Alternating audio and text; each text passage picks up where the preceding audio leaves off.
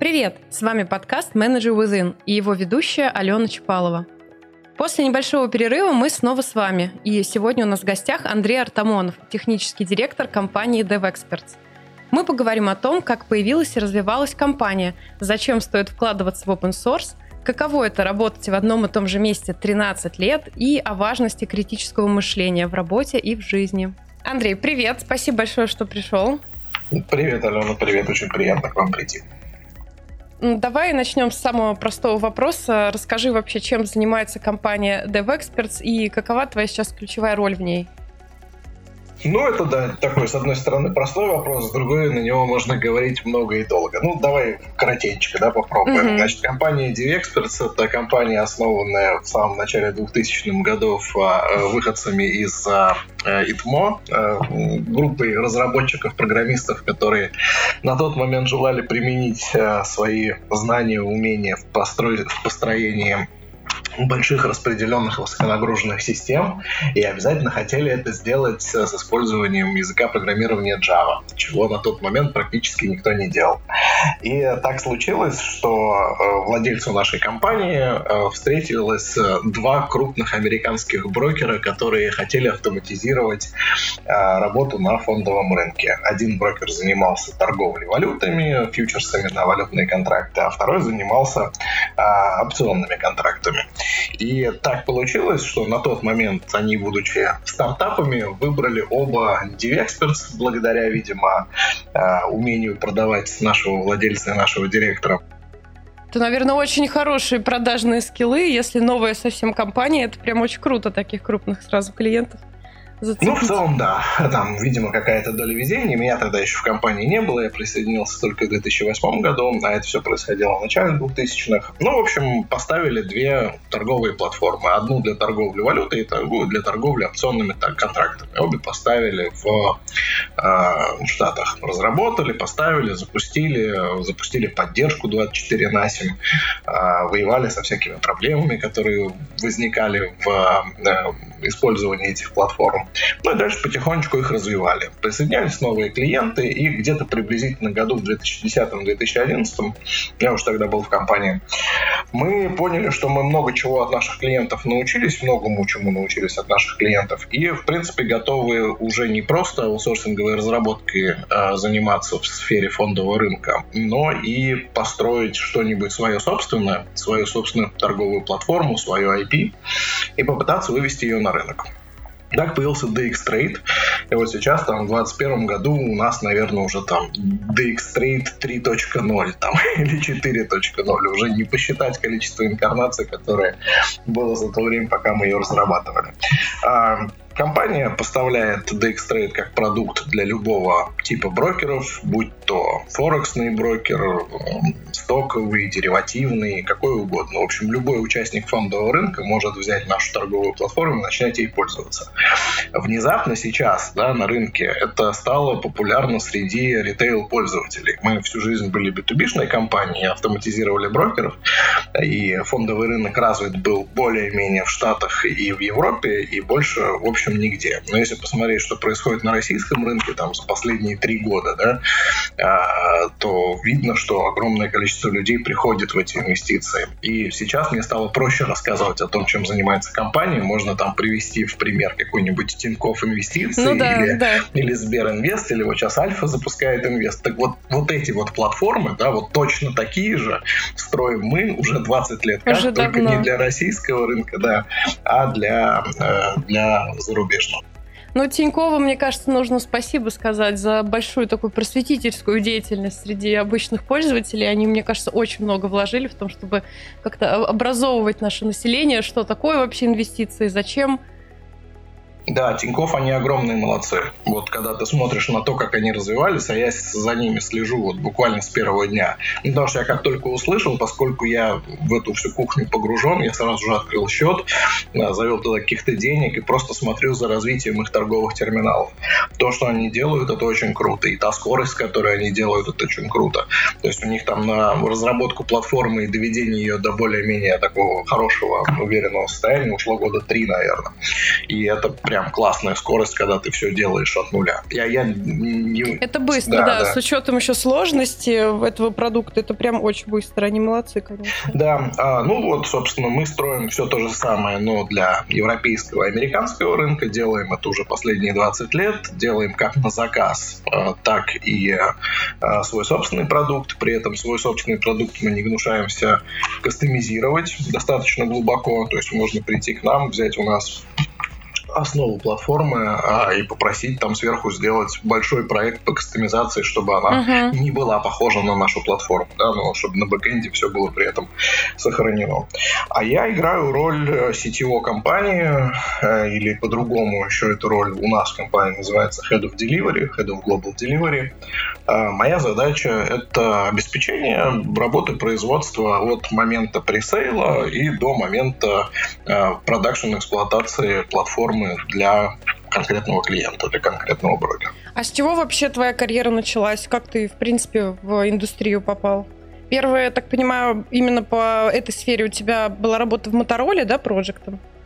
А, да, ну не проектом, это был конец э, второго курса, когда я попал в internship программу Моторолы, которая вот только-только пришла в Петербург, только-только открылась. Это был какой-нибудь, наверное, 2003 год, я думаю.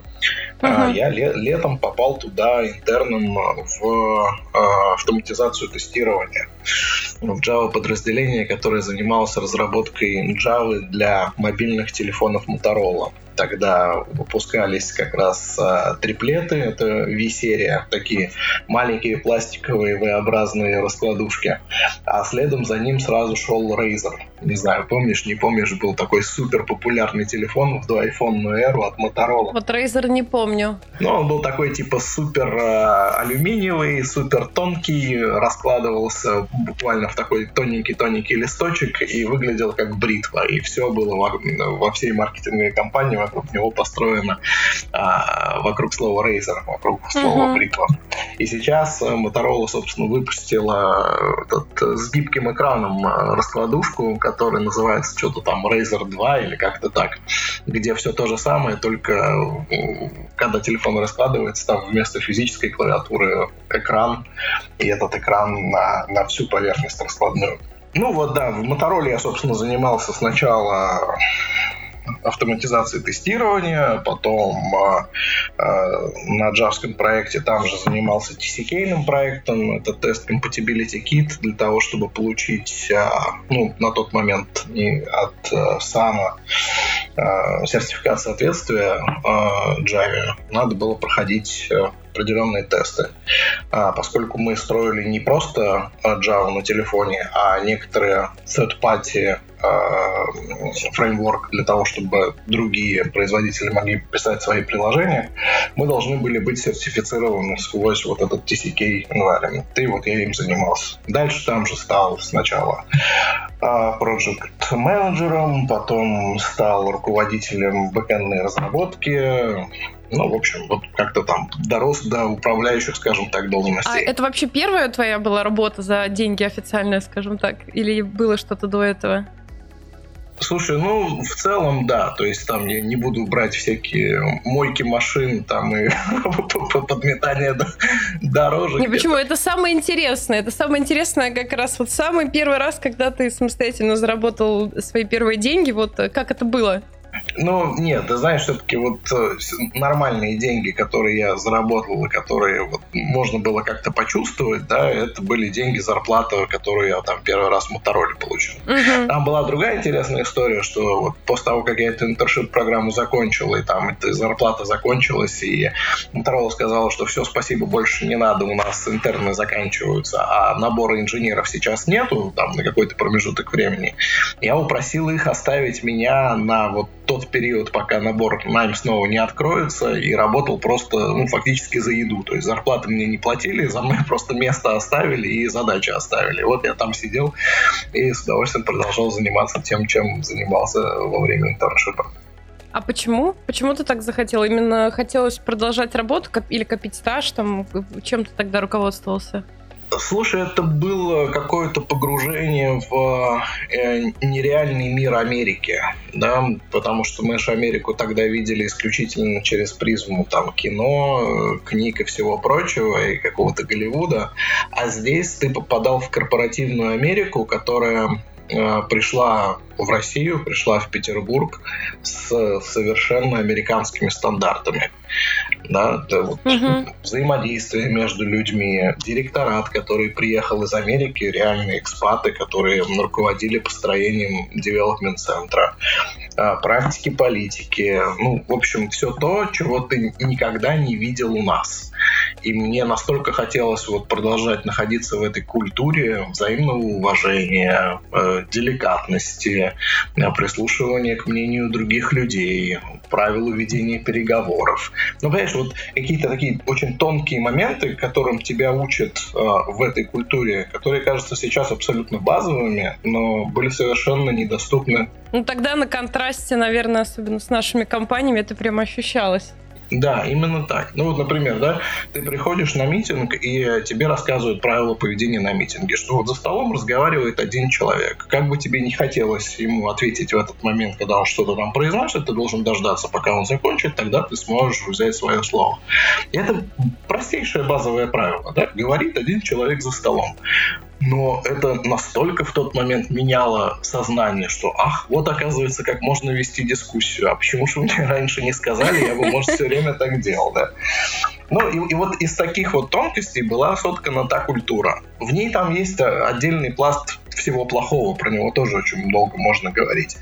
Но вот эти тонкости, вот эти э, вот, вот эти моменты, которые подчеркивают э, уважение к человеку, уважение к человеческому достоинству, к его мнению, э, дают возможность его высказывать, дают возможность как-то его продвигать, это произвело очень серьезное впечатление, и там хотелось быть. Ну, я, собственно, был там сколько, 6 лет, что ли, что-то там роде. Угу. А почему тогда решил уходить и почему выбрал именно DevExpert? А, ну, как бы все хорошее имеет обратную сторону, да, Motorola, несмотря вот на все эти прекрасные вещи в корпоративной культуре, была огромным американским enterprise. А огромный американский enterprise — это бюрократия, это неэффективность, это ригидность, это неспособность быстро реагировать на изменения.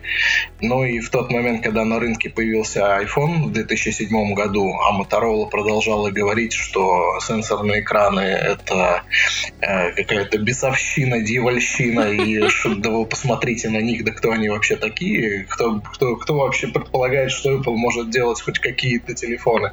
А при этом интересно, что у Motorola с Apple была Э, был проект по э, созданию э, телефона с iTunes. Mm-hmm. Я не знала. И, собственно, этот проект был, да, ну, это был кошмарный совершенно телефон. Я, честно говоря, уже даже его имени не помню, но он был основан вот на той же старой, самой старой моторольской платформе. Это был такой кирпичик пластиковый э, с мелким экранчиком, с огромным количеством кнопок, который который был вклеен iTunes. А iTunes сам по себе не подарок, mm-hmm. и телефон был тоже не подарок. И, в общем, все вместе это по задумке Джобса должно было стать э, фактически iPod. Да? Это вот такая предайподная эра. А он должен был стать iPod, который еще в себе содержал бы телефон. Да? То, что потом превратилось в, в, в iPhone.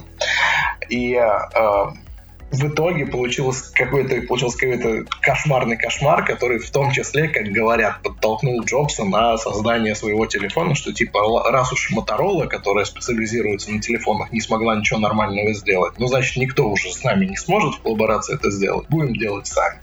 Подумал Джобс и сделал iPhone.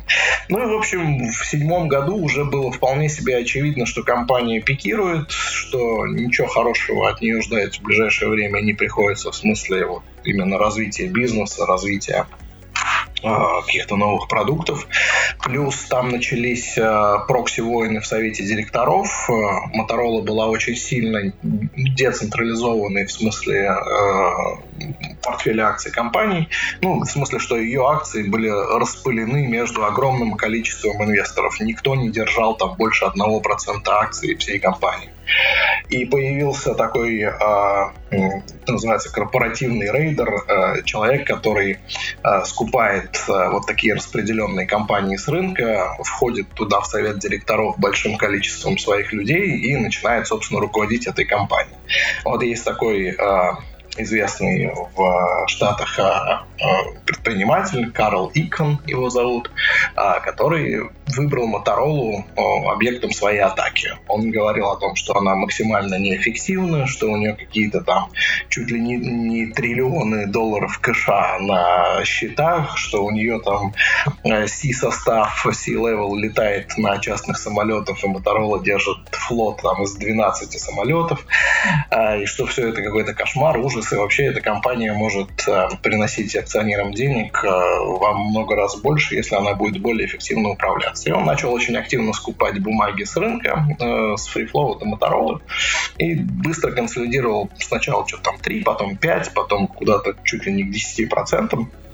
После чего начал э, активно входить в прокси-файты за места в совете директоров, э, проникать туда и очень быстро и очень открыто начал говорить о том, что компания в том виде, в котором она ведет свой бизнес, а, дальше так продолжать не может и должна быть распилена на более маленькие компании. Одна там для государственного сектора, вторая заниматься телефонами, третья заниматься сет-топ-боксами. В общем, это должны быть разные компании. Ну и очень быстро стало понятно, что вот в этой турбулентности хорошего ничего не будет. И... Ну, тяжело, да, угу, я понимаю. Да, и надо просто искать себе место в каком-то другом а, роде деятельности. Ну, род деятельности может можно сохранить, а вот компанию точно надо менять. А у него что-нибудь получилось в итоге? Не знаю, следил за событиями уже после ухода? Да, у, у него как раз все получилось. Он, собственно, ее ну, фактически выкупил, да, там некоторые проценты этих акций, вошел в совет директоров, распилил компанию, а, на две. Одна называлась Motorola Mobility, вторая, по-моему, Motorola Solutions. Одна занималась мобильными телефонами, вторая ушла работать на правительство. Вот, ну, ну опять же, в американских фильмах очень часто можно видеть э, рации Motorola, которые носят э, полицейские, да, такая у них, э, собственно, само переговорное устройство крепится на погончик сверху, на плечо. Э, в американском футболе вот эти вот большие наушники, которые тренеры надевают надевают, чтобы переговариваться с капитаном, тоже обычно Моторола подписана. Ну, в общем, Моторола, она отвечает за американскую связь, и она этим сильна, и вот это подразделение, оно поехало, если я ничего не путаю, конечно, а, поддерживать вот эту индустрию связи в Штатах и живет прекрасно. А все, что делало там программное обеспечение, телефоны и вот это все прочее, оно несколько раз перепродавалось. В какой-то момент им Google владел, в каком-то Nokia, а в каком-то Lenovo. И, по-моему, Lenovo ими сейчас и продолжает владеть. И продолжает под этой маркой выпускать на телефоны. Так, ну и возвращаясь к тебе, почему именно DevExperts? Почему ты именно к ним пошел? Я так думаю, что вариантов было достаточно на рынке. Ну да, я э, вот в восьмом году, начиная там с, с января где-то примерно, начал думать о переходе. Начал смотреть на что есть на рынке, Тогда было там несколько крупных компаний, можно было в Sun пойти, можно было в Intel пойти. А, присматривался, прислушивался, и у меня получалось, что я меняю одну корпоративную вот эту вот огромную enterprise историю на другую. И если в этой я там хоть более-менее в чем-то разобрался и примерно себе представляю, как она работает, то остальные корпоративные истории — это такой черный ящик, к которому ты подходишь и понимаешь, что вот следующие там несколько лет своей жизни ты будешь не делом занят, а ты будешь в основном разбираться в том, а, что за люди здесь работают, как они взаимодействуют. Угу, какие порядки. Именно так, да. Как там головные офисы относятся к региональным офисам, как э, деньги перетекают, какие проекты делаются. Ну, в общем, будет все примерно то же самое, только я в этот раз ничего не знаю. И мне придется еще раз потратить все те же самые, все то же самое время, все те же самые годы на то, чтобы еще раз в это погрузиться. И тогда у меня возникла мысль, что мне хотелось бы попробовать нечто с большей степенью свободы, э, с меньшим количеством людей, с меньшим количеством бюрократии, э, может быть, из другой культуры, но чтобы я пришел, и у меня была возможность сделать то, что я считаю правильным делать с самого начала, не погружаясь в детали политического устройства компании.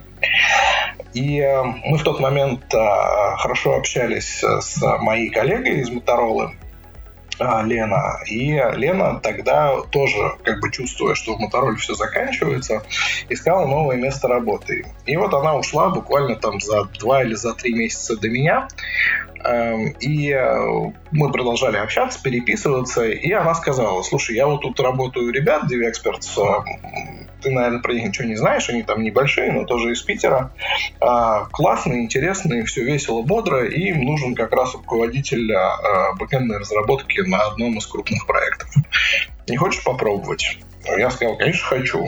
И как-то я вот пришел на собеседование, мы, наверное, часа три протрепались обо всем на свете а, с моим будущим руководителем. Потом пришел еще на одно, и мы тоже очень мило поговорили.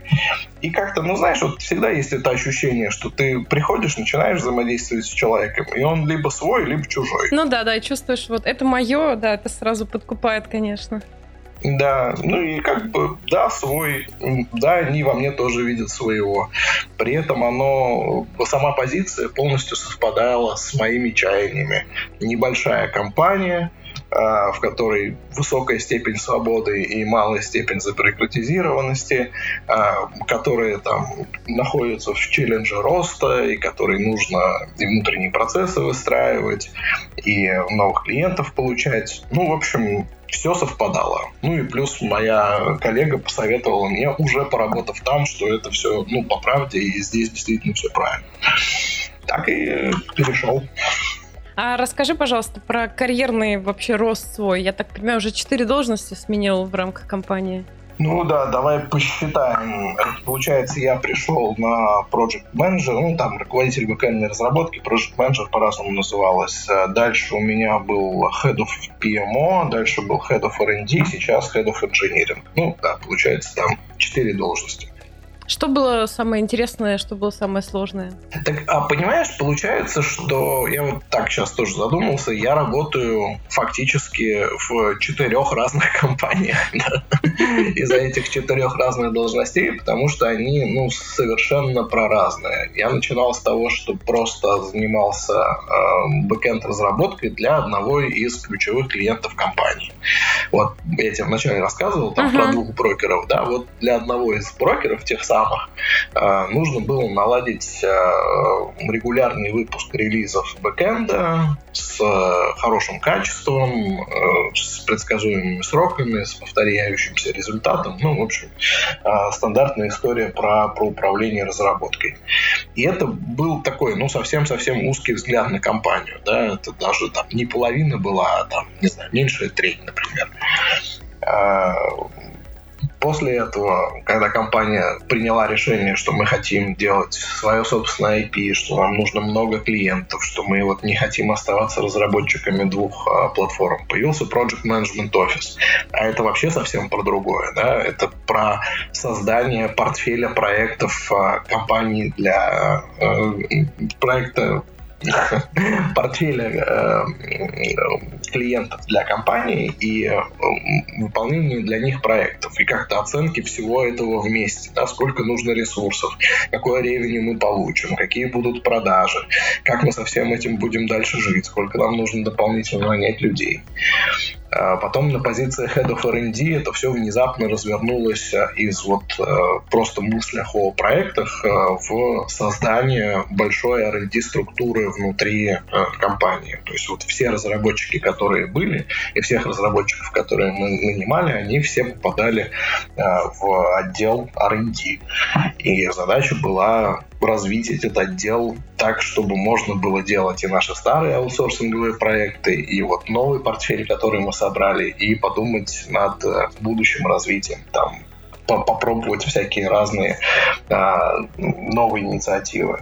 А дальше, когда уже стало понятно, что я справляюсь с этим, но мне для завершения картины не хватает а, присоединения всех остальных функций, да, там, тестирования, поддержки, работы с аутсорсинг персоналом.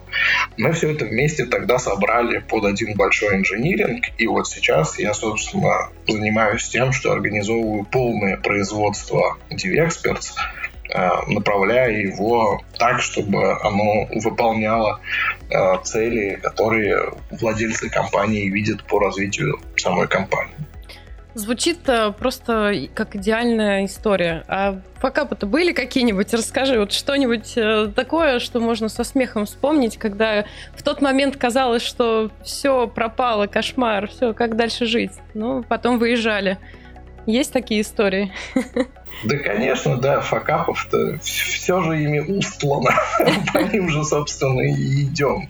Не, ну, бывали реально там страшные моменты, когда ничего не получалось, все разъезжалось. И вот у нас в истории компании даже был год, когда, э, ну, я не могу назвать это сокращениями, да, но нам пришлось прощаться с э, некоторым количеством людей, э, потому что было непонятно, а что у нас будет вообще впереди, а сможем ли мы выжить и пережить это.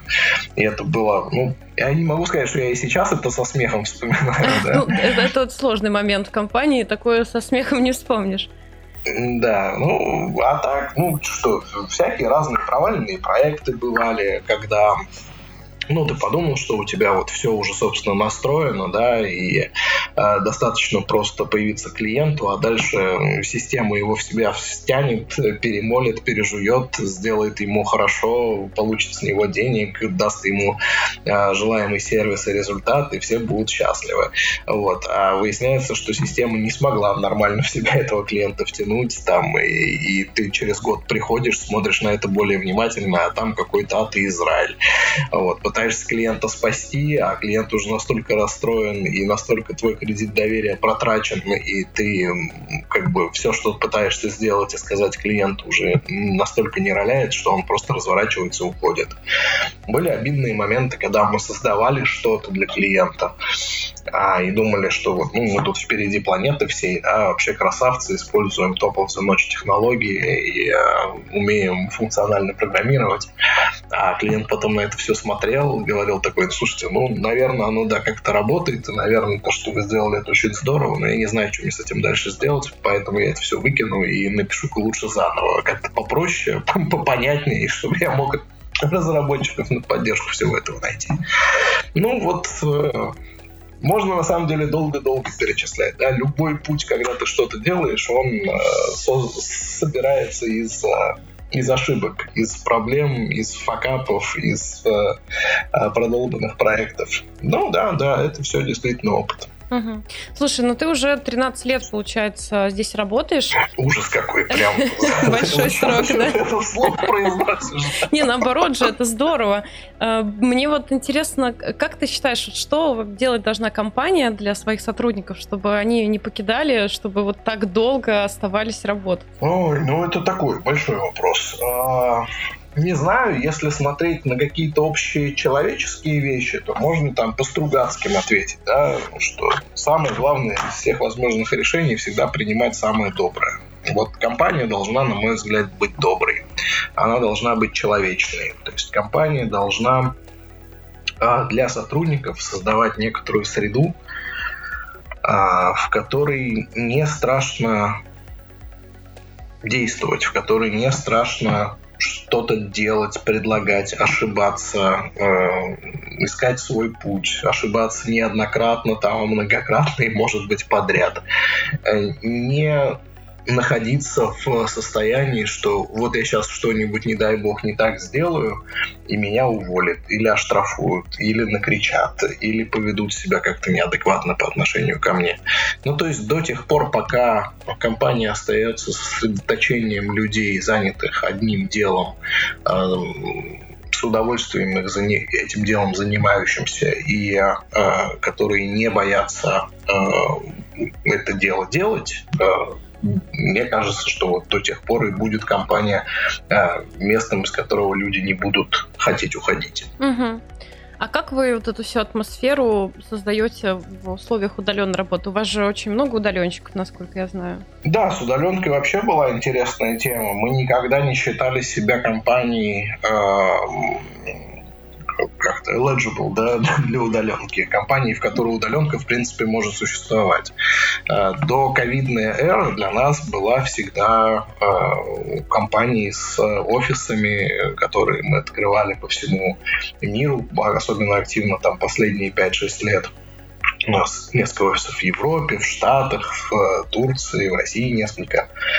И э, если бы кто-то до марта прошлого года сказал нам, что, знаете, а вы вообще можете на самом деле работать на стопроцентной удаленке, мы бы этому человеку в лицо рассмеялись, и я бы сидел и с очень умным видом рассказывал про то, как э, нахождение в офисе, офисные активности, а у нас там чего только не было, там и йога, и э, турниры по КС, и так далее, и так далее. Это все можно делать на удаленке. Я тебе как опытный, мы же там только удаленно существуем уже 9 лет, поэтому вот надо было год назад, видимо, пообщаться.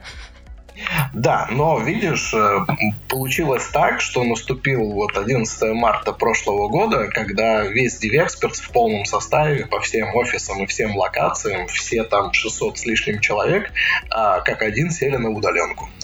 И мы быстренько там запилили у себя в BI несколько перформанс-метрик, которые продолжаем по инерции отслеживать, э, отслеживать до сих пор. Uh-huh. Но мы не увидели никакой реальной просадки в производительности. Она была в момент переезда, вот на той неделе, когда все там из офисов забирали свои рабочие станции, мониторы, развешивали это все по домам, настраивали интернет, VPN и все прочее.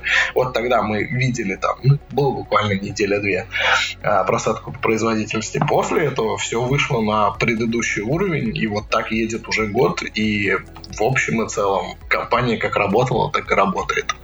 А, вот. Но да, мы пытаемся со стороны компании делать э, примерно все то же самое, что делали раньше. То есть та же самая йога у нас есть в Zoom, э, турниры по всяким киберспортивным дисциплинам тоже проводятся, э, какие-то тимбилдинги там виртуальные мы тоже так или иначе делаем. Но вот сейчас, по крайней мере, в России в этом году вроде как э, становится полегче и с вакцинированием, и просто с количеством заболевших. Ну там, сейчас началась вроде как третья волна, но летом ожидаемо она спадет. И мы вернем э, некоторые офлайн форматы проведения тимбилдингов, тем более Питер, лето, это ненадолго, это очень быстро закончится, надо ловить момент, пока можно, ну, в общем, вот собираемся э, вернуть наших ребят в офлайн в том числе. А работать вы как будете продолжать? А, работать мы будем, э, пока идет ковид, ну, по крайней мере, там, до сентября месяца мы будем продолжать на удаленке. А, дальше у нас будет гибридный режим, где человек может выбрать там, сколько времени он хочет находиться в офисе, сколько времени он хочет работать из дома. А при этом, к сожалению, у нас есть некоторые клиенты, которые регулируются э, финансовыми властями различных стран и, ну, там, банки, да, условно. И такие клиенты иногда требуют нахождения людей в, за физическим периметром. Это связано с безопасностью, которые эти банки обязаны следовать требованиям безопасности. И поэтому для некоторых проектов, где мы делаем а, аутсорсинг для вот банковских клиентов крупных, мы будем вынуждены попросить наших ребят посещать офис постоянно. А, ну, опять же, попробуем договориться с клиентами до некоторых смягчающих условий. Там, может быть, там один-два дня в неделю получится э, на каком-то графике, ну, чтобы, типа, не все в пятницу, да, работают из дома, а чтобы там один человек одну пятницу, другой человек другую пятницу работает из дома. Ну, в общем, будем для них тоже пытаться создавать условия, когда ну, гибридный режим работает. А тебе самому как комфортнее в офисе находиться или дома работать? Слушай, мне все-таки, как выяснилось, комфортнее работать из офиса. Угу. Я, для меня очень важен момент э, переключения между домашними делами и офисными делами. И этот момент это, собственно, дорога. У меня так получалось, что каждый раз, когда я там жил рядом с офисом или работал из дома, а, в общем, когда вот этого момента перехода от одного агрегатного состояния в другое, э, когда этот момент был слишком короткий, я в итоге на работу приходил не в том настроении, да, uh-huh. и был не настолько эффективен, насколько мог бы быть. Поэтому вот если у меня есть полчаса дороги от дома до работы, ну, это идеально. Это то время, которое я использую для того, чтобы перестать думать о делах домашних и начать думать о делах рабочих. Угу. А, а когда на удаленке был, не сталкивался с какими-то ужасными мыслями про выгорание, как мне тяжело? Или обошло тебя стороной? Не, мне кажется, что это у каждого человека такая история происходит. Вот когда только-только удаленка начался, началась, э, многие это отмечают, что ты в итоге работаешь сильно больше, чем а, когда ты работаешь из офиса. Потому что, опять же, да, у тебя нету вот этих моментов перехода, и у тебя просто э, там, утренняя чашка кофе плавно переходит в а, первый рабочий митинг, и ты продолжаешь сидеть на одном и том же месте, и на часах уже 10 вечера, а ты все равно еще что-то делаешь, ну, потому что ты же уже дома, тебе же не надо собираться с работы домой, правда? Значит, ты просто продолжаешь и сидишь и делаешь все то же самое. А, это достаточно быстро приводит к тому, что у тебя наступает следующий день, а сил абсолютно ноль, э, да, твой топливный бак внутренний пустой, ты не можешь ни встать, ни разлепить глаза, глаза, не заставив себя чем-то начать заниматься. Поэтому, да, то, что раньше когда-то давным-давно называлось гигиеной труда, прости господи, а, оно применимо и сейчас. У тебя должно быть время на отдых, у тебя должно быть время на э, работу, и она должна заканчиваться не тогда, когда ты без сил упал и спишь рядом с рабочим местом, а тогда, когда так, чтобы оставить тебе достаточно времени. Ну да, да на удаленке за этим нужно самостоятельно следить, выстраивать себе условия.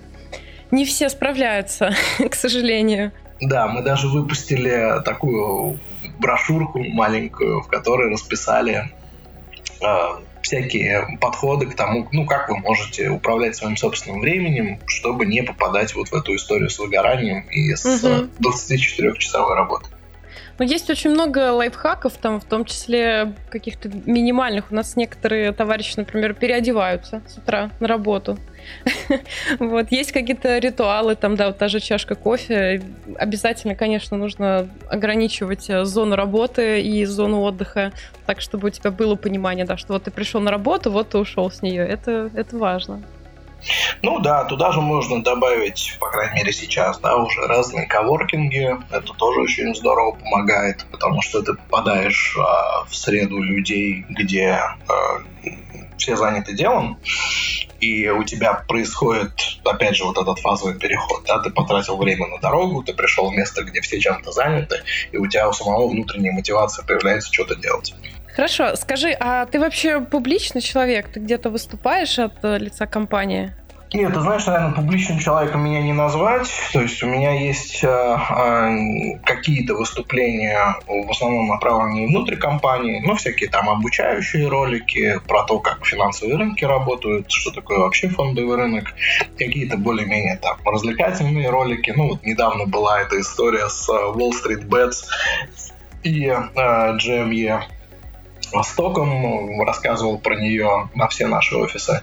Но, насколько я знаю, это все в паблик не выкладывается и остается как внутренний ресурс компании. Да, я пыталась что-то найти, какие-нибудь интервью или видео, я ничего не нашла. Ну, в общем, да. Вот, вот, вот это ответ и есть. Нет, не публичный. А интересно тебе было бы вообще в эту сторону как-то двигаться?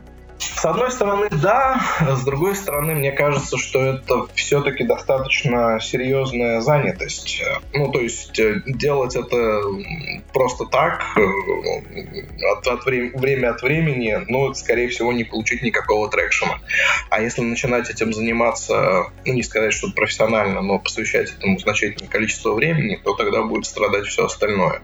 А я в целом не могу пожаловаться на большое количество свободного времени. А, хорошо, а куда вообще ты хочешь развиваться? И как бы, ну, и сам, и как ты видишь, куда компания твоя идет сейчас? Ну вот, собственно, это то, почему и времени свободного нет. Да? Хочется сделать очень много всего. У нас а, огромный челлендж сейчас стоит а, по преодолению болезней роста. Мы сейчас 750 человек. Если смотреть на нас там еще 4-5 лет назад, мы были там порядка 400 человек. Ну, то есть можно говорить там о приблизительном двукратном росте компании за последние 4 года. А, ну, вот там в конце 21 будет 5 лет.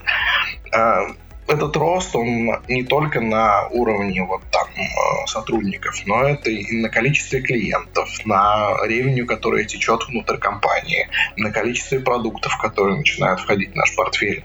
И мы сейчас чувствуем, что нам очень сильно не хватает а, той, той, той самой бюрократии, от которой я когда-то бежал, да, той, той самой интерпрайзности. Ну, потому что, с одной стороны, мы распределенная компания там на десяток офисов по разным а, географическим локациям, а с другой стороны мы продолжаем быть такой более-менее флет структурой с э, подходами к разработке, которые у нас были там в нулевых и в десятых, и это все надо сейчас менять, это все надо сейчас перестраивать. Нам не хватает людей, а, которых мы нанимаем с рынка, нам не хватает людей, которые работают у нас внутри. Мы сейчас активно смотрим в то, чтобы а, привлекать как можно больше разработчиков в вот эту суперинтересную с нашей точки зрения область автоматизации фондовых рынков. И вот как одно из недавних э, направлений движения, которые мы для себя наметили, это выход в open source. В принципе, внутри DevExperts есть а, а, такая тема с engineering excellence, с technical excellence, когда очень часто случается, что нам нужно взять какое-то стандартное решение с рынка и адаптировать его под себя, и после того, как мы поковыряемся с ним какое-то непродолжительное время, все такие, а, ладно, сами сделаем. Знакомо. И вот этого вот сами сделаем за 20 лет у нас накоплено такое количество, что ну, им правда не стыдно поделиться. Например, э, у нас написан внутри DVExperts э, месседжинг, э, ну там, по примеру, RabbitMQ, Типка, ну, Kafka я сюда не назову, ну вот обычные месседжинг-системы. Написан такой, такой же аналог внутри DVExperts с прицелом на распространение финансовой информации. Да, если собрать все цены, которые публикуются на э, биржевых площадках Америки по разным asset-классам, то их легко будет там десятки миллионов в секунду, там 13, 15, 20 миллионов апдейтов цен в секунду. И вот этот весь поток информации хорошо бы где-то агрегировать, собирать, э, сохранять, иметь возможность его анализировать исторически, проигрывать, ну и так далее. А вот для того, чтобы прожевывать этот объем информации, был создан месседжинг внутри DivExperts. В тот момент, когда мы там в 2002, 2003, 2004 году смотрели на аналоги на рынке, не было ничего, что было бы оптимизировано под непосредственно распространение цен и метаинформации о ценах. Были, был создан вот этот messaging QD, Quote Distribution, внутри DivExperts, который именно этим и занимается. Вот э, он уже лежит в open source, и он лежит в open source давно, чтобы мы могли его использовать для всех наших клиентов, потому что вот такой месседжинг, он по сути, является бэкбоуном для любой торговой системы, для любой торговой платформы. Но кроме этого у нас есть еще куча всего. У нас есть там фикс engine, у нас есть куча модулей для оптимизации э, разработческого процесса, там работа с гитом, работа с Jira, с Confluence.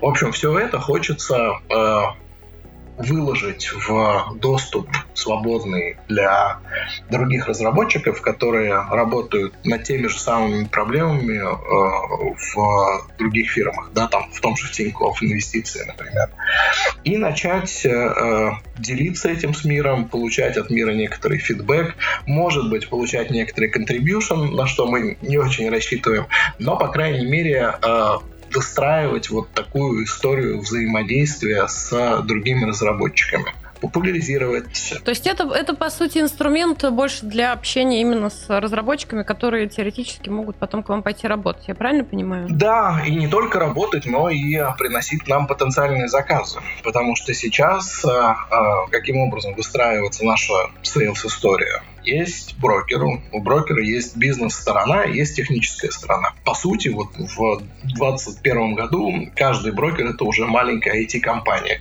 Невозможно быть брокером да, на фондовом рынке и не иметь рядом а, у себя в компании IT-отдела, который тебе писал бы вот автоматизацию. Угу. Ну да, сейчас рынок такой, что это обязательно нужно быть на уровне. Да, вот. Но сейчас мы получаем заказы, получается, только от бизнес-стороны. Ну, потому что бизнес-сторона знает про там они слышали о нас э, на выставках или им рассказывали э, их знакомые из этой индустрии. Ну, в общем, мы получаем стран, э, заказы со стороны бизнеса.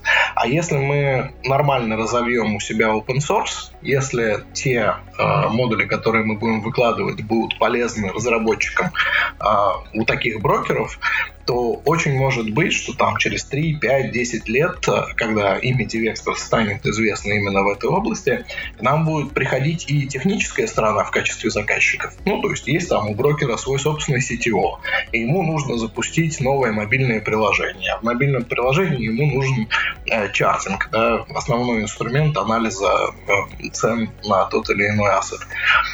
И э, если этот CTO привык слышать имя DivExperts, э, используя наши различные модули, то вполне вероятно, что он придет к нам за этим чартингом э, в качестве заказчика, что тоже неплохо.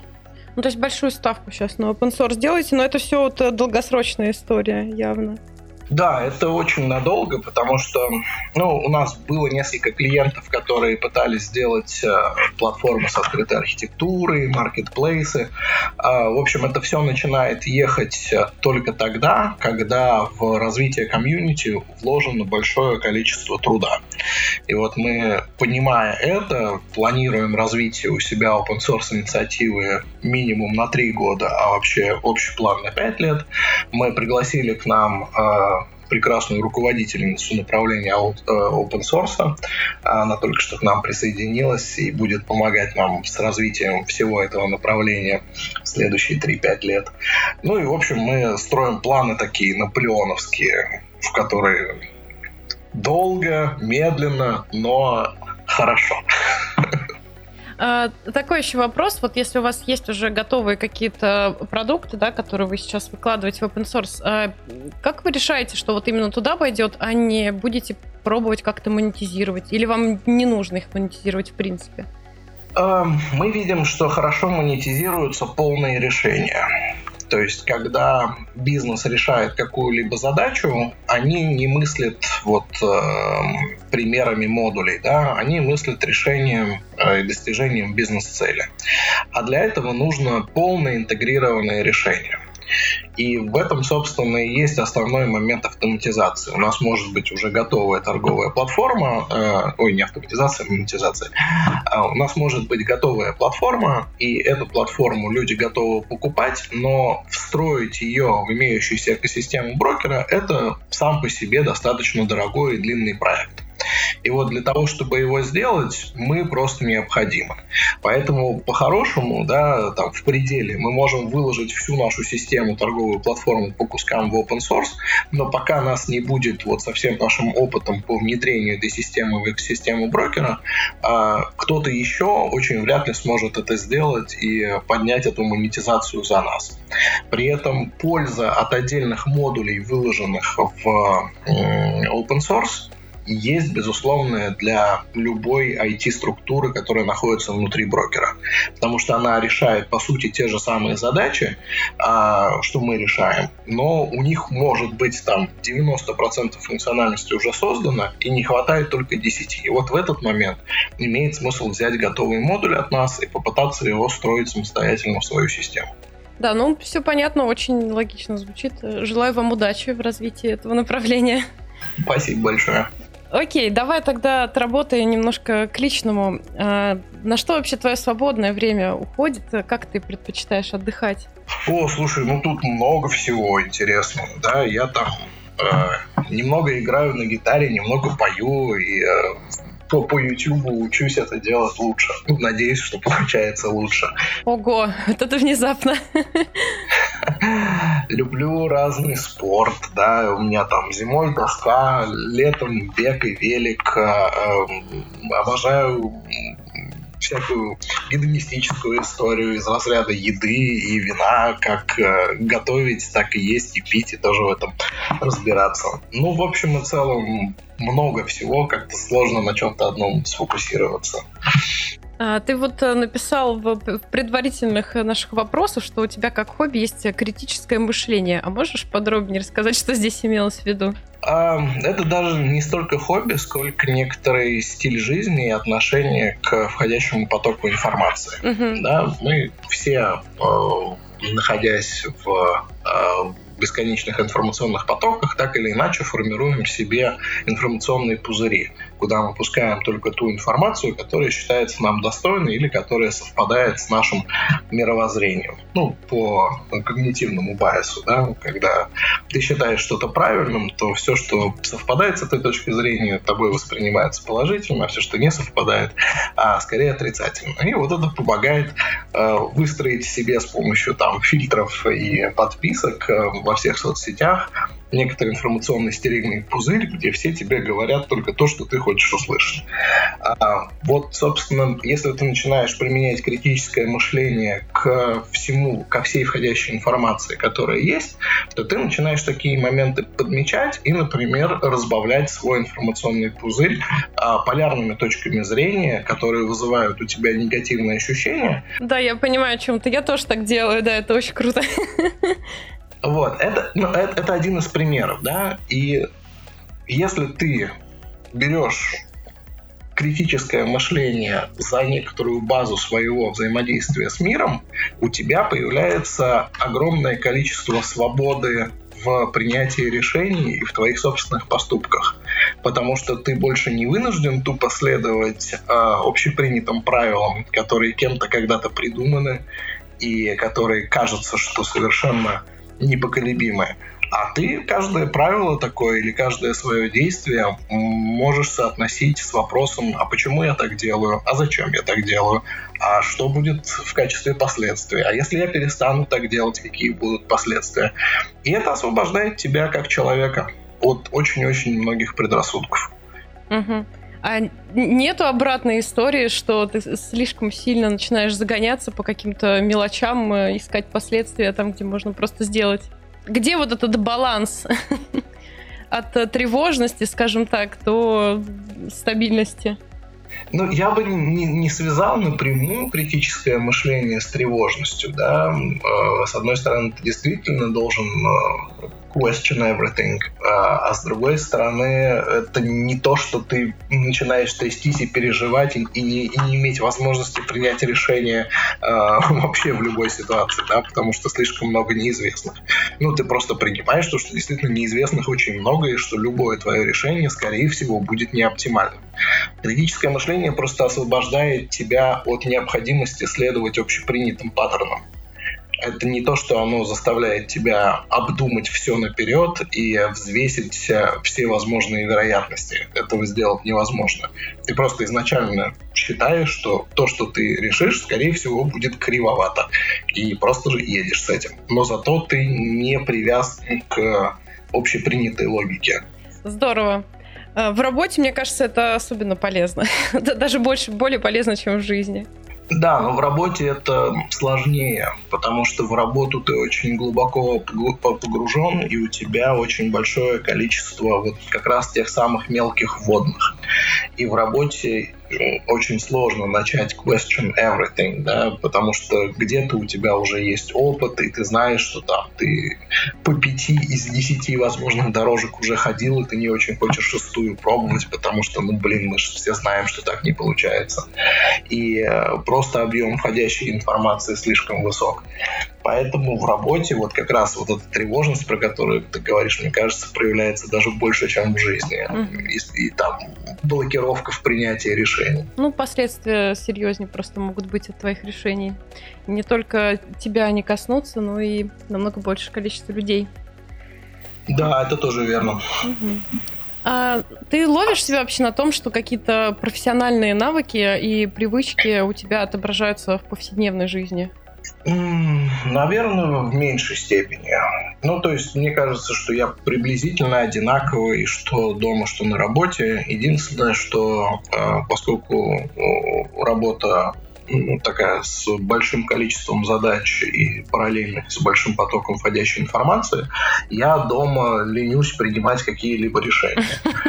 То есть я вот там с удовольствием да, передаю супруге эту функцию, что там вот выбрать, куда мы вечером пойдем, Какой фильм как мы отпуск проведем, да, что мы будем делать. Вот я здесь готов следовать за тем, что мне предложат. Да, когда целыми днями что-то решаешь, вечером очень не хочется решать даже мелочи. Да, именно так. Вот, вот именно это ощущение. Угу. Вот. А за исключением этого, мне кажется, что я очень похожим образом себя веду, что там, что там. Ну, и опять же, да, вот там возвращаясь к теме, что надо делать, чтобы компания была местом, в котором сотрудникам хочется оставаться, э, чем более естественно ведет себя любой сотрудник компании, особенно руководители, тем больше хочется в этой компании быть. Да, когда человек начинает играть роль начальника там и раздавать ценные указания, ну, оно сразу все превращается в какую-то ерунду. А когда все понимают, что там руководители это те же самые сотрудники, просто занятые чуть другими задачами, чуть с другого угла и чуть с другого масштаба. А, и они тоже сидят и свою работу работают, свое дело делают, тогда становится как-то человечнее, проще и лучше существовать такой компании. Угу, да, я полностью согласна. А, последний будет вопрос такой. Если бы ты мог вернуться в прошлое и что-то поменять в своей карьере, стал бы ты что-то менять? Ты знаешь, я бы, наверное, не в карьере, а в э, обучении поменял. Э, я бы очень хотел поучиться в, в Штатах. Uh-huh. Я бы хотел пройти через какое-то ну, через какое-то большое имя э, в Штатах, там, через MIT, через Стэнфорд, вот э, повпитывать ту культуру, ту историю, те знания.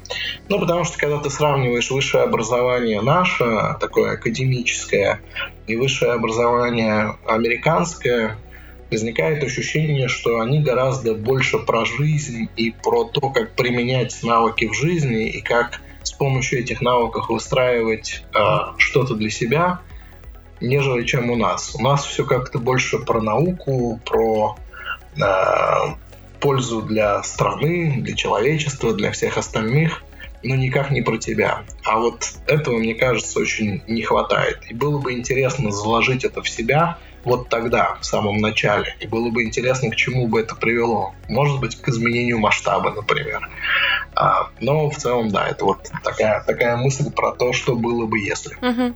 На Ютубе не смотришь э, лекции всякие Гарварда, Оксфорда? Да, конечно, смотрю. Ну, там прекрасная э, серия лекций Сапольский, например. Да, я вот как раз сейчас э, в процессе тоже просмотра. Не, то, то что сейчас э, эти курсы доступны, это, это супер классно, да, это дает возможность очень многим сделать э, первый шаг.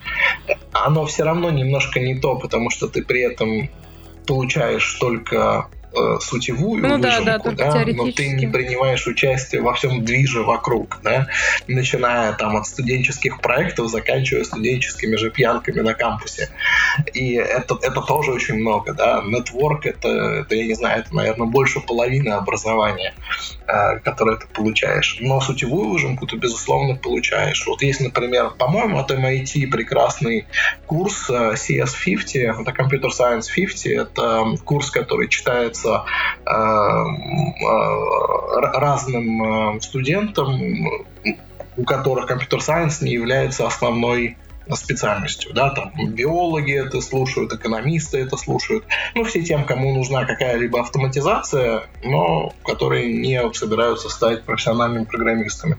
И этот курс дает настолько классное, а, с одной стороны, глубокое, а с другой стороны, достаточное понимание о том, что такое вообще компьютер-сайенс и зачем он нужен, и как его принимать а, на практике, что вот диву даешься. И ребята выложили это просто в открытый доступ на YouTube, пожалуйста, пожалуйста, можно смотреть. И более того, они выкладывают его год за годом. Он немножко меняется, он немножко дышит, там а, меняются определенные элементы, но в целом очень-очень классно. Так что, если будет интересно, рекомендую. Ну, сначала нужно досмотреть э, текущий. Там очень много лекций. Я сейчас где-то на э, не помню, по на молекулярной генетике застряла, там это еще воспринимается не очень так просто, особенно в свободное время после работы. Вот. Но прям дико интересно вообще вот эта поведенческая история с биологической точки зрения. Так что Обязательно досмотрю. Да, да, Сапольский прекрасен совершенно. Окей, э, вопросы у меня на сегодня закончились. Было очень интересно. Спасибо тебе еще раз огромное, что согласился пообщаться. Все, спасибо. Пока-пока. С вами был подкаст Manager Within. Если вы хотите стать нашим гостем или оставить фидбэк о подкастах нашей компании, пишите, контакты вы найдете в описании. Будьте последовательны в своих решениях и не забывайте вовремя переключаться с работы на отдых. А мы с вами услышимся в следующем выпуске.